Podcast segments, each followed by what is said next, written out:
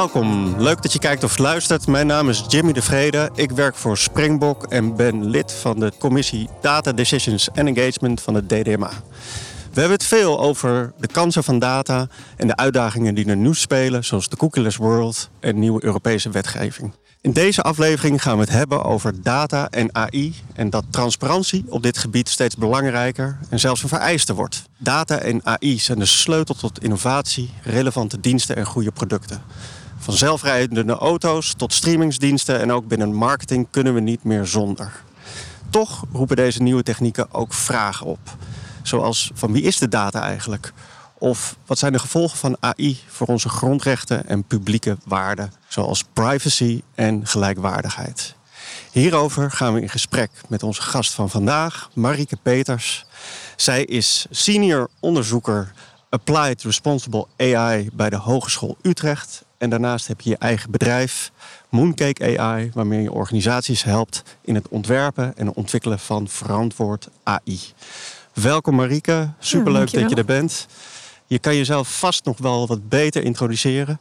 En ik ben ook benieuwd, eh, waarom Mooncake AI? Ah, ja, ik heb dus van oorsprong een achtergrond in uh, zowel psychologie en kunstmatige intelligentie. En daar is later ook een uh, ja, interesse en expertise op uh, user-centered design bijgekomen.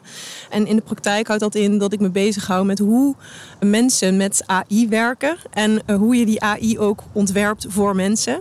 En daar is gaandeweg natuurlijk ook een verantwoorde component ingekomen. Want hoe doe je dat nou in lijn met menselijke waarden? En nou ja, hoe zorg je ervoor dat mensen er ook op zo'n manier mee kunnen werken dat ze verantwoording kunnen afleggen voor wat daar dan mee gebeurt.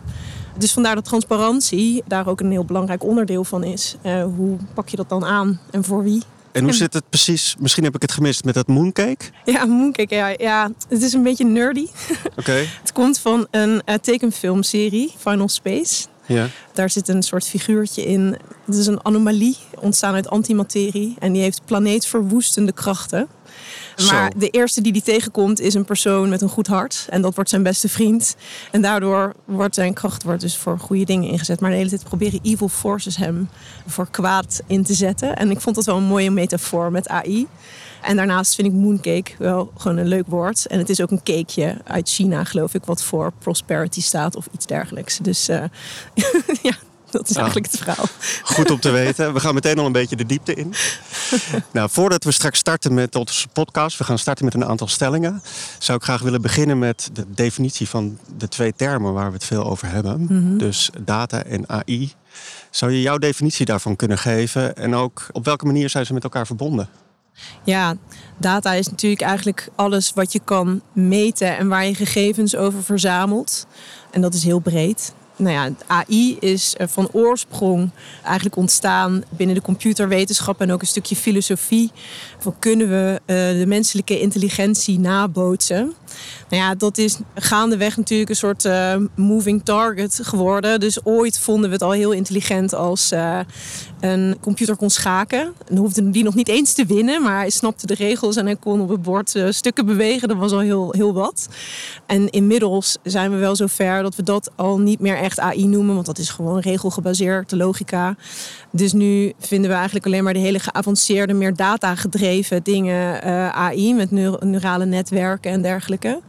Maar misschien dat dat straks ook wel weer peanuts is. Op het moment dat we dat allemaal standaard in onze computers gebruiken en uh, voor onze toepassingen, dan is misschien uh, weer de nieuwe technologie is dan ineens AI.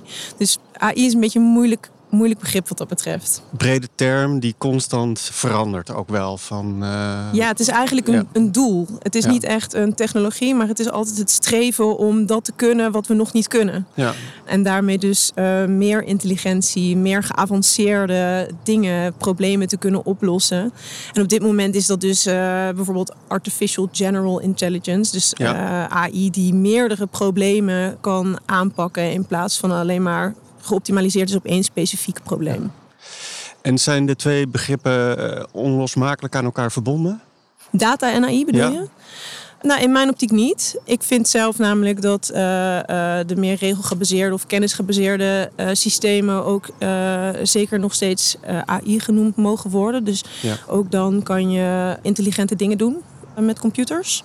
Maar in de praktijk zie je wel dat nu de focus heel erg ligt op wat kunnen we met data en hoe kunnen we vanuit data patronen herkennen en voorspellingen doen. Uh, dus dat, daar zit nu wel de hype, om het zo maar te zeggen. Nou, op die hype gaan we verder. Ik heb een uh, aantal stellingen, vijf in totaal. Mm -hmm. De regel is dat je alleen eens of oneens mag zeggen. We gaan er in vlot tempo doorheen. En er is later in het gesprek voldoende tijd om uit te leggen of te nuanceren. Stelling 1. Aan transparantie rond AI en data hebben we niets, want het is onmogelijk om te begrijpen. Oneens. Stelling 2. AI is al veel te veel gehyped de laatste tijd en de ontwikkelingen zullen namelijk niet zo snel gaan. Eens. Stelling 3. We moeten versnellen in Europa, want de leider in AI zal de leider in de wereld zijn. Ook eens. Gezien de ontwikkelingen op AI maak ik me grote zorgen over de toekomst. Oneens. En we hebben AI en data nog heel hard nodig om de uitdagingen van de komende tijd te lijf te gaan. Ook oneens. Dat is best interessant voor iemand die uh, op dit gebied uh, werkzaam is. Ja. Dus, uh, maar laten we stap voor stap beginnen. En uh, op de stelling... Ja, Je vroeg om een ongenuanceerde ja, mening, ja, Zo meteen mag ik hem nuanceren. Zeker, absoluut. absoluut. Daar gaan we komen. Maar om met stelling 1 te beginnen. Transparantie, daar hebben we niks aan. Want dat, dat zal heel lastig zijn om, om überhaupt een algoritme te kunnen begrijpen... of te snappen wat voor data erin gaat. Ik ben wel heel benieuwd uh, hoe jij dit ziet. Maar vooral ook, waarom transparantie? Wat is, wat is daar zo belangrijk aan? Nou, ik denk dat uh, om goede keuzes te kunnen maken... moet je weten waar je überhaupt keuze in hebt. Dus mm -hmm. daar is denk ik transparantie een soort eerste noodzaak of vereiste... om mensen ook in staat te stellen om te kunnen kiezen. Maar het niveau waarop je die transparantie insteekt, hangt heel erg af van de persoon ja, die op dat moment die keuze of dat besluit moet gaan nemen. Dus om het concreter te maken, en daar hebben we het in de voorbereiding ook een beetje over gehad, die metafoor met een auto. Ik als consument kan wel een auto gaan uitzoeken zonder dat er een brochure is, zonder dat er tekst en uitleg bij komt. Iemand zet gewoon de motorkap open en zegt, nou, is helemaal transparant. Kijk maar zelf. Ja, ik kan daar geen chocola van maken. Dus voor mij is dat niet transparantie. Ik als eindgebruiker of als consument uh, wil uh, gewoon in een brochure kunnen zien wat is de topsnelheid, uh, wat zijn de, de, de, de, de features of de kenmerken die bij deze auto horen. Mm -hmm. En dan vertrouw ik erop dat wat er in die brochure staat, dat dat ook klopt met wat er daadwerkelijk onder die motorkap zit. En daar hebben we dan weer allerlei afspraken of toezichthouders voor die ervoor zorgen dat ik niet in het ootje word genomen, om het zo maar te zeggen, door, uh, door een autoverkoper. En ik denk dat zoiets uh, ook van toepassing is als je het hebt over AI. Je hoeft niet per se onder de motorkap te kunnen kijken en te begrijpen wat daar gebeurt. Je kan natuurlijk ook aangeven wat de kenmerken zijn van zo'n model. Hoe is het tot stand gekomen? Welke data is erin gegaan? Wat zijn de foutmarges? Voor wat voor soort doeleinden werkt het goed en waar gaat het de mist in? Dus dat niveau is denk ik voor een persoon, voor een leek, ja. een beter niveau van transparantie. Dus ook een beetje afhankelijk van je rol of wat je ermee wil. Ben je de eindgebruiker of de ontwerper? Ja. En dat je verschillende niveaus van abstractie hebt eigenlijk om te kunnen begrijpen wat zo'n algoritme of zo'n AI precies doet. Ja, dat denk ik wel, ja. ja. En daarnaast is het ook een beetje het moment waarop je die informatie krijgt. Dus wat je nu bijvoorbeeld ziet bij cookie disclaimers, ja. is dat je, je komt voor het eerst op die website, dan zeggen ze we gaan je data verzamelen voor allerlei doeleinden. Dan klik ik op ja. En dan daarna gebeurt daar van alles nog wat mee, maar ik krijg daar nooit meer terugkoppeling over. Ik weet eigenlijk helemaal niet. Misschien krijg ik twee jaar later een advertentie aangeboden op basis van data die vanuit die cookie komt. Maar ik weet dat niet. Ik zie die koppeling niet tussen ja. waar ik ja tegen zeg en wat mij vervolgens wordt voorgeschoteld. Dus dat is weer een ander vraagstuk. Hoe... Dus dat is dan een voorbeeld van niet transparant hè? of totaal uh, onduidelijk wat ermee gebeurt. Zijn er ook voorbeelden van organisaties of bedrijven die dit wel al op een goede manier volgens jou doen, die transparantie inbrengen? Ja, ik denk dat er wel steeds meer aandacht voor is. Dus uh, nou, je ziet uh, bijvoorbeeld uh, de NRC of uh, Tweakers, die geven ja. expliciet aan: wij verzamelen geen tracking data. Dus wij volgen, ja. we plaatsen geen tracking cookies, we volgen niet jouw gedrag online om advertenties te personaliseren. En daarnaast heb je bijvoorbeeld uh, de gemeente Amsterdam, die nu met een algoritmeregister zijn gekomen. Waarin ze niet alleen vastleggen welke data ze verzamelen of, of ze dat wel of niet doen. Maar ook aangeven: dit zijn de algoritmes die wij live hebben staan. En dit is de data die erin is gegaan. Uh, dit is het doel waarvoor het uh, gebruikt wordt. Op deze manier is het ingebed in een soort ja, organisatorische toezichtprocessen. Ja. ja. Ik denk dat dat wel heel erg de eerste stapjes zijn. En daar valt nog van alles en nog wat op aan te merken. Ja. Maar het, is wel, het zijn wel eerste stappen die daar uh, worden gezet. Want denk je dat een gemiddelde gebruiker daarin geïnteresseerd is? Of zou die erin geïnteresseerd moeten zijn? Ja, ik denk dat het ook vergelijkbaar is met bijvoorbeeld supermarkten die duurzaamheid gaan nastreven. Misschien is dat in eerste instantie voor maar een klein segment van hun consumenten die daar uh, hun keuze op baseren. Maar langzaam kan het ook onderdeel worden van je organisatiecultuur of identiteit of van je brand. Waarmee je ook weer een soort unique selling point daarvan kan maken. Dus ik denk dat je daar ook wel als bedrijf of organisatie kleuring kan bekennen. En daar ook weer bepaalde mensen mee aan je kan binden. Zoals bijvoorbeeld een Tweakers of een NRC. Ja, uh, bijvoorbeeld. Die dat duidelijk naar voren communiceren van wij, wij doen dat niet. Die data verzamelen omdat, uh, et cetera, et cetera. Ja, precies. En je ziet ook dat mensen dan creatief moeten worden. Want uh, dan uh, moet je dus andere manieren verzinnen om wel passende content aan te bieden aan mensen. Dus wat je nu ziet is dat ze dan bijvoorbeeld gebruik maken van de context waarin een advertentie wordt geplaatst. Dus dat je het weer ja. veel meer gaat koppelen aan. Nou ja, het staat naast een artikel. Waar gaat dat artikel over? Blijkbaar heeft ja. iemand daar dan interesse in. En dan koppelen we daar de advertentie aan. Of bij NPO dat je zegt van nou, we hebben een bepaald programma en we kiezen dan advertenties die passen bij het publiek dat dat programma leuk vindt. En dan heb je toch dat je kan personaliseren of mensen relevante informatie aan kan bieden. Zonder dat je ze de hele tijd als een soort schaduw hoeft te volgen bij mm -hmm. alles wat ze doen. Mm -hmm. ja. Nu we het toch hebben over transparantie, ben ik ook wel benieuwd of je een voorbeeld kan geven hoe dat in de praktijk of op de werkvloer uh, tot uiting komt. Nou, je ziet dus dat rondom een toepassing. Dus op het moment dat uh, ze bezig zijn met, weet ik veel, een uh, uh, anonimiseringsmodel om teksten te anonimiseren, mm -hmm. dan komen daar ineens heel veel verschillende disciplines bij kijken. Okay. He, dus er is natuurlijk steeds meer expertise, steeds meer specialisme in de wereld, met dat we meer te weten komen. Maar heel veel verschillende stukjes van die expertise zijn nodig om tot een goede toepassing te komen, om rekening te houden met de juridische aspecten, de privacy aspecten aspecten. Om het technisch goed te laten draaien in de infrastructuur al daar. Maar ook een data scientist die uh, de modellen vanuit de data kan bouwen. Of een data engineer die ervoor kan zorgen dat die data ook daadwerkelijk beschikbaar wordt gesteld.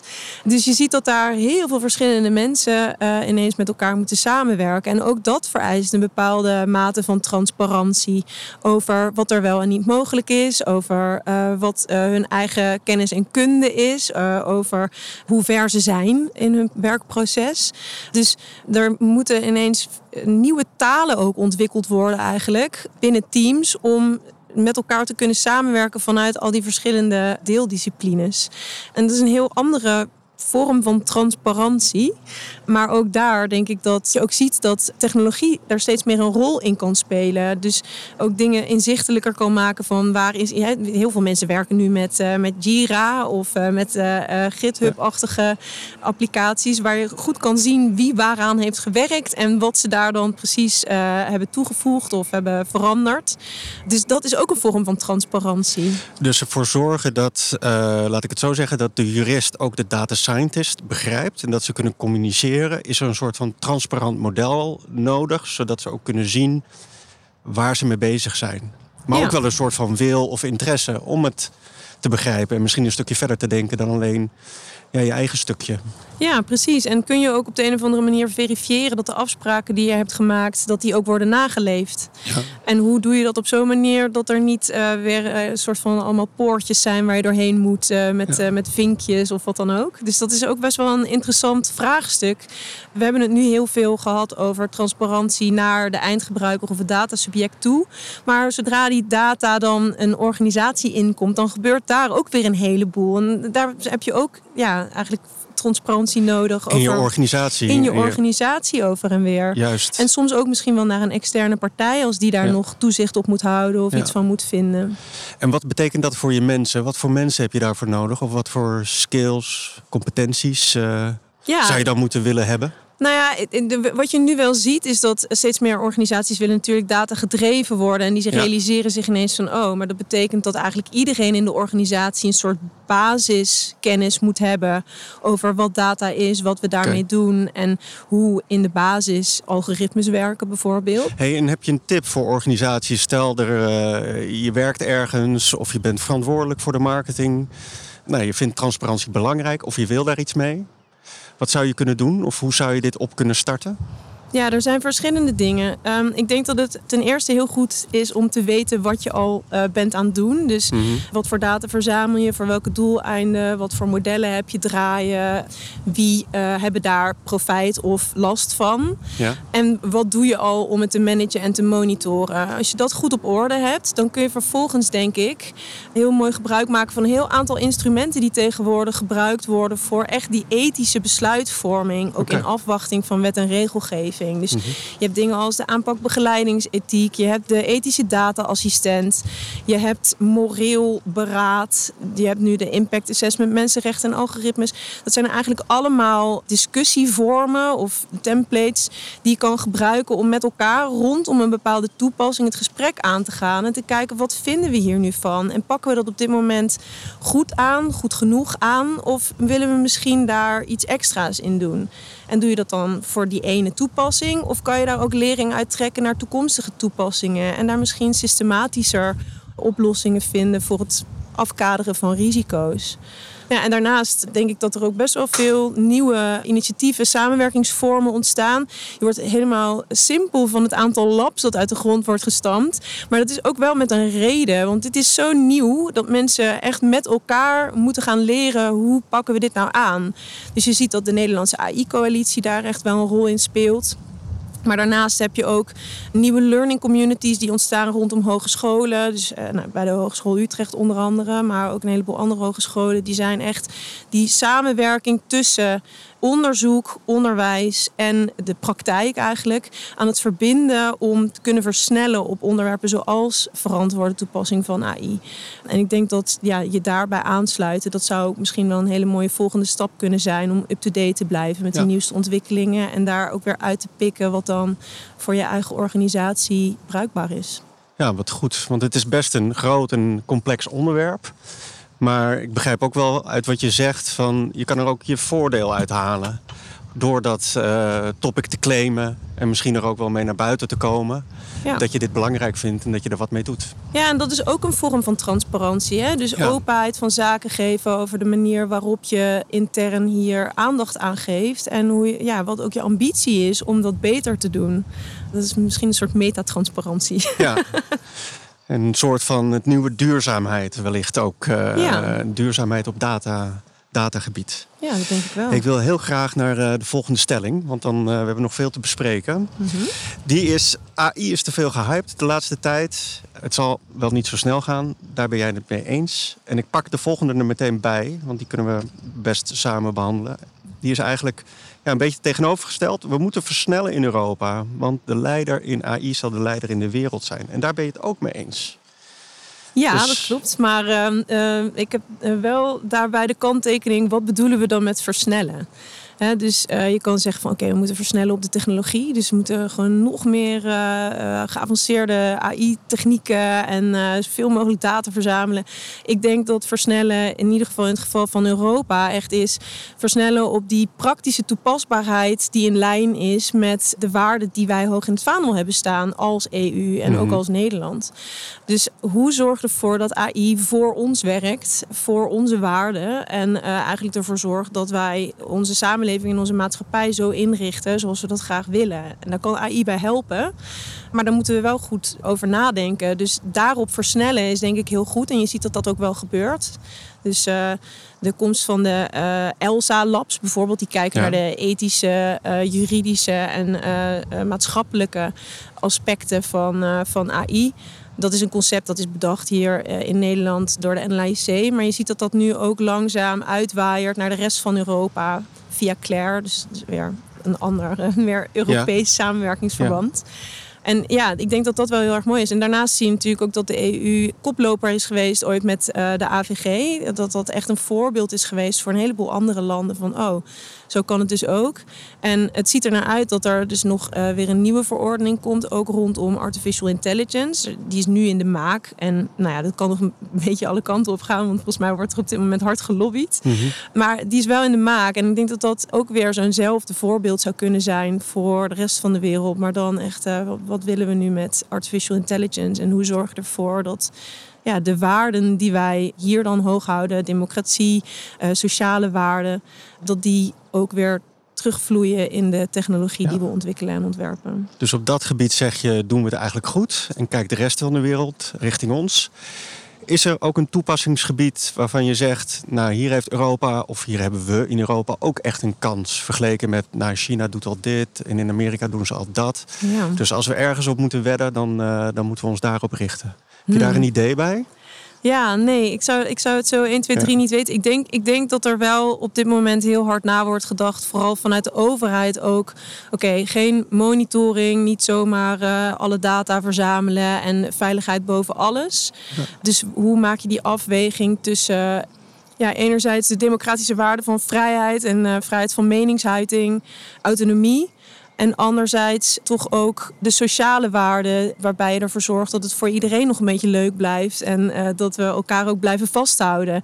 En ja, je merkt dat dat uh, een uh, vrij ingewikkeld vraagstuk nog is. Maar ja, ik heb, ben wel hoopvol dat we daar een antwoord op gaan vinden met elkaar. En ja, dan heb je natuurlijk wel daar een hele mooie voorbeeldfunctie ook weer. En over de ontwikkeling in Europa. Ik zie een aantal interessante dingen gebeuren rondom data-eigenaarschap. Van wie is de data eigenlijk? Hoe zie jij dat? Ligt de kans voor transparantie niet eigenlijk in het ja, oplossen van data-eigenaarschap en de data laten bij degene die het gegenereerd heeft of uh, die het gemaakt heeft, in plaats van dat we het allemaal wegbrengen naar externe partijen? Ja, ik denk dat daar ook wel veel uh, uh, ideeën inmiddels over uh, ontstaan. Hè? Ook met de komst van Web3 met name. Dus dat je data van jou zijn en dat je zelf kan besluiten met wie je die data deelt. En dat lost het probleem van alle data die al is verzameld niet zozeer op. Maar kunnen nee. we misschien wel hoe de toekomstige verzameling plaatsvindt, kunnen we daarmee veranderen. Ik denk dat dat uh, zeker een eerste stap zou kunnen zijn. En daarnaast, dus dat gaat weer over de eindgebruiker en de datasubject zelf. Maar het kan ook heel veel mogelijkheden bieden voor het transparant maken van de hele keten. Dus waar gaat data dan op het moment dat het verzameld is vervolgens naartoe? Wie uh, ontvangt die data allemaal? Wat doen ze daarmee? Uh, dat, dat zou je ook transparanter kunnen maken op die manier. En ik kan me ook best wel voorstellen dat je als gebruiker of als klant eerder bereid zal zijn iets te delen. Als ik kan zien waar het wordt gebruikt. Ja.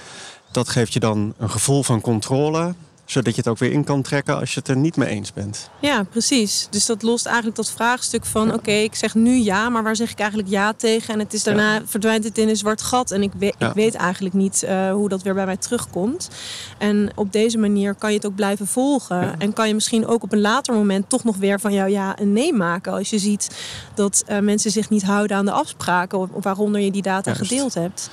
En dit is Web3-ontwikkeling of de technologie die daarachter zit, zoals blockchains. Ja, ja de, de hoop is natuurlijk dat daar uh, uiteindelijk uh, dit soort uh, magie uit naar ja. voren komt. Het is of nog dat, wat vroeg, hè? Het is nog ja. wat vroeg om ja. echt te zeggen met zekerheid van dat gaat lukken. Maar of het nou met blockchain-technologie lukt of met andere technologie, okay. als, als, als de wens er is, ja. als de behoefte er is om het op ja. zo'n manier op te lossen, ja, ja. Dat, dat is uh, de drive om dan ook vervolgens de technologie uit te vinden die daarbij helpt. En als dat de blockchain niet is, ja, dan moeten we misschien. Dan is het een andere vorm. Ja, precies. Dan... dan... moeten we doordenken over een andere manier waarop we dat voor elkaar krijgen. Ik wil ook heel graag nog even naar de, de eerste stelling die we net hadden over die hype je bent het er niet mee eens dat de ontwikkelingen heel snel zullen gaan. Ik denk dat we nu even in een periode zitten waarin het even wat minder snel gaat. En okay. dat komt omdat we nu in een fase zitten waarin de successen die geboekt zijn bij onderzoeksinstituten en bij onderwijsinstellingen, hun weg naar de maatschappij gaan vinden. Dus nu moeten we het ineens praktisch toepasbaar maken. En een spelletje Go spelen is gewoon echt iets heel erg anders dan eh, dezelfde AI-technieken toepassen in een real case, eh, Mhm. een real world case. Dus ik denk dat daar ineens we tegen allerlei praktische problemen aanlopen. Niet zozeer die, die niet zozeer technisch van aard zijn. De techniek is er. Maar ineens ga je je dan afvragen van oké, maar wat willen we er nu precies mee? En onder welke randvoorwaarden? En hoe voldoen we dan aan die voorwaarden? En hoe kunnen die weer gecontroleerd worden door een externe partij? Of hoe kunnen we erop vertrouwen? En dat zijn heel andere vragen dan het spelen van een spelletje Go. Waarbij Ja. eigenlijk uiteindelijk niemand daar een ethische vraag bij hoeft te stellen. Dus je zegt eigenlijk, laat die AI maar even de AI. Maar laten we ons concentreren op waar we het gaan gebruiken. Ja, En hoe we kunnen zorgen dat het een toegevoegde waarde heeft in Ja. ons werk of op andere vlakken. Ja precies. En dan ja, wat die AI gaat doen en wanneer die slimmer wordt dan de mens, dat horen we dan wel op een gegeven moment. Ja, Eh, dat slimmer worden dan de mens, daar maak ik me in ieder geval voor de komende periode nog niet zo heel veel zorgen over, moet ik eerlijk Ja. zeggen. nou, laten we naar de laatste twee stellingen maken. Die gaan ook over zorgen. Of althans, de stelling was: gezien de ontwikkelingen op data en AI maak ik me grote zorgen over de toekomst. Daarvan zei jij oneens. En de laatste stelling: we hebben AI en data nog heel hard nodig. Dus hier ben ik ook erg benieuwd naar. Om de uitdagingen eh, van de komende tijd te lijf te gaan. En daar zei je ook oneens. Dus hoe, hoe zit dat voor iemand die eh, nou ja, 100% van zijn tijd bezig is met data en AI? Waarom hebben we het niet zo hard nodig? Nou, wat betreft eh, grote zorgen, ehm, over het algemeen maak ik me er niet zo heel veel zorgen over. Maar soms dan ja, heb ik een dag allemaal nare artikelen gelezen over wat er Ja. allemaal misgaat. En dan zie ik het ook wel eens somber in. Maar over het algemeen valt het wel mee. En qua grote vragen en of we die kunnen oplossen met AI. Ik denk dat uiteindelijk, kijk, AI kan wel helpen. Maar uiteindelijk moeten we het zelf doen. En op het moment dat je meer weet, meer data verzamelt, dan heb je misschien wel meer informatie tot je beschikking. Eh, je kunt verschillende scenario's naar de toekomst doorlopen. Wat als we dit doen, wat als we dat doen, wat is dan het effect? Maar uiteindelijk moet je zelf die keuze maken. Moet je zelf bedenken, wat zijn dan de interventies die we kunnen plegen? Wat zijn de scenario's die we voor mogelijk houden? Dus dat ligt heel erg bij onszelf. En uiteindelijk ja, meer informatie gaat ons niet helpen om een betere keuze te maken. Uiteindelijk, je hebt alleen maar meer onzekerheid eigenlijk. Ja, dus met dat we meer wetenschap zijn gaan bedrijven, hebben we veel meer over de wereld geleerd. Maar de complexiteit daarmee is veel meer gegroeid. Hè, vroeger, als er een pandemie was, dan bad je tot God en dan hoopte je dat daarmee eh, het was afgelopen. Vrij overzichtelijk. Vrij Ja. overzichtelijk, ja. En nu weten we zoveel, maar weten we misschien ook wel zoveel dat we eigenlijk een soort van dat het verlammend werkt. Dat je eigenlijk niet meer weet van oké, nou er zijn zoveel verschillende factoren. Het is zo complex, we kunnen zoveel verschillende dingen doen. Wat is dan het juiste? En dan kan je wel eindeloos blijven doorrekenen en meer data verzamelen en nog ingewikkelder eh, dashboards maken. Maar uiteindelijk kost dat ook tijd. En op een gegeven moment moet je handelen. En ik denk dat dat nu ook wel een grote uitdaging is. Hoe handel je in the face of eh, complexity en eh, uncertainty? Hoe, hoe navigeer je daarin? En Heb je een tip? Stel, ik geef leiding aan een eh, data science team. Hoe ga ik daarmee om? Uiteindelijk moet je echt nadenken over hoe kan ik de complexiteit juist weer reduceren en terugbrengen naar zijn essentie. Alle details moet je er toch weer uit proberen te filteren. Vandaar dat die waarden ook zo belangrijk zijn. Wat wil ik nou precies voor effect sorteren in mijn omgeving? Wat wil ik voor mijn klant? Wat wil ik voor mijn ketenpartners? Wat voor rol pak ik daarin? En dat moet leidend zijn. En dan helpt dat denk ik ook in het maken van keuzes van wat je wel of niet mee wil laten wegen in je beslissing. En deze vragen die je hier stelt, dat zijn niet zozeer datavragen. Nee, nee. Dus daar start ik niet. Nee, wat mij betreft niet, nee. Nee. Ik denk dat uiteindelijk AI een middel is om een bepaald doel te bereiken. En dat doel, dat is vaak niet AI. Je hebt voor wetenschappers, voor onderzoekers, Ja. die vinden AI om de AI heel leuk. Maar Ja. eigenlijk buiten de wetenschap en buiten het onderzoek is het vooral eh, een manier om, eh, om je doelen te bereiken. Dan moet je die wel scherp voor ogen hebben. Hey, en samenvattend, als, als we.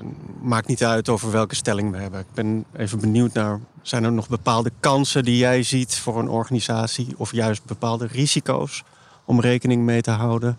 Stel dat je wil dit meer agenderen, je wil hierin verbeteren, je wil tegen je klant kunnen zeggen: wij eh, verzamelen niet zomaar alle data of uh, wij werken niet met blackbox algoritmen die vaag zijn en niet te begrijpen. Heb je daar nog een aantal tips uh, voor? En dat kan het zij nou ja, aan de kansenkant liggen of juist van je doet dit niet, want hier heb ik er al een aantal mee in de mist zien gaan. Bewustwording is denk ik de eerste stap. En vervolgens in je organisatie de mensen verzamelen die het interessant vinden of die um, ja, zich hier hard voor willen maken. Liefst uit verschillende delen van je organisatie. En vergeet ook vooral niet om daar je klanten bij te betrekken. Dus de mensen die het uiteindelijk raakt. En ik denk dat dat de eerste stap is. Een soort coalition of the willing. Waarmee je samen kan gaan nadenken over oké, hoe dan wel. Ja, de valkuilen. Nou ja, ik had net al even dat voorbeeld genoemd van AVG. En waardoor iedereen ineens juist niet meer met elkaar durfde samen te werken of data durfde te delen.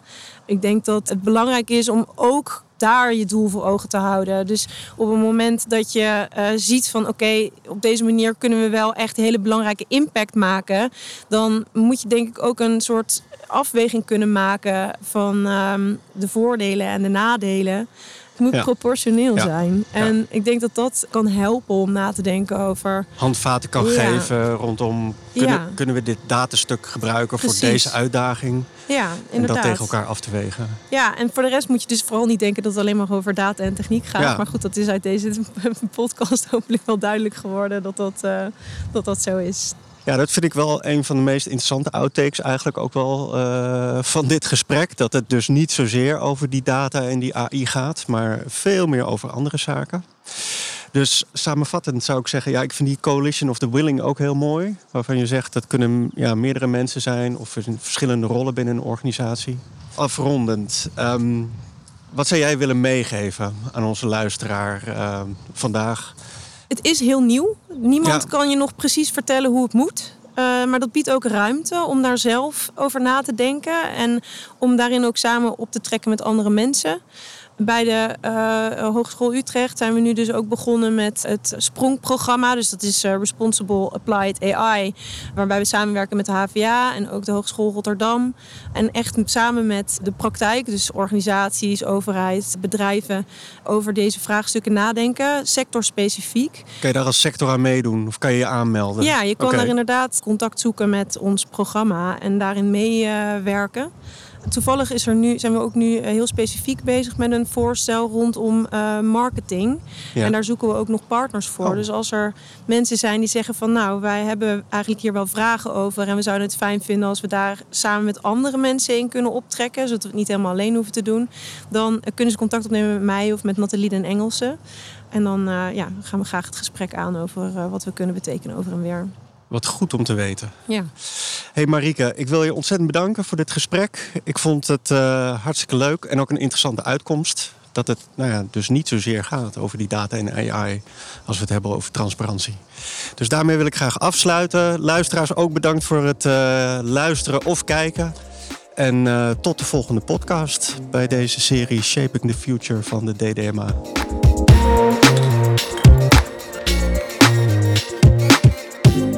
Yeah.